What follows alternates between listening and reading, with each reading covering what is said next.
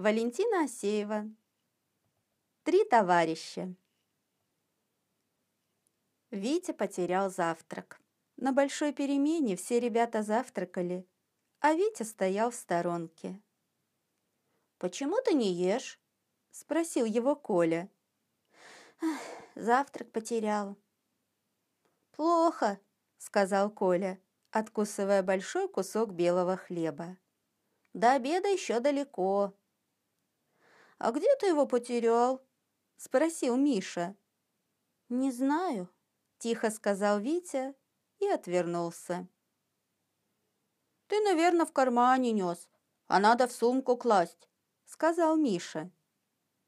А Володя ничего не спросил. Он подошел к Вите, разломил пополам кусок хлеба с маслом и протянул товарищу.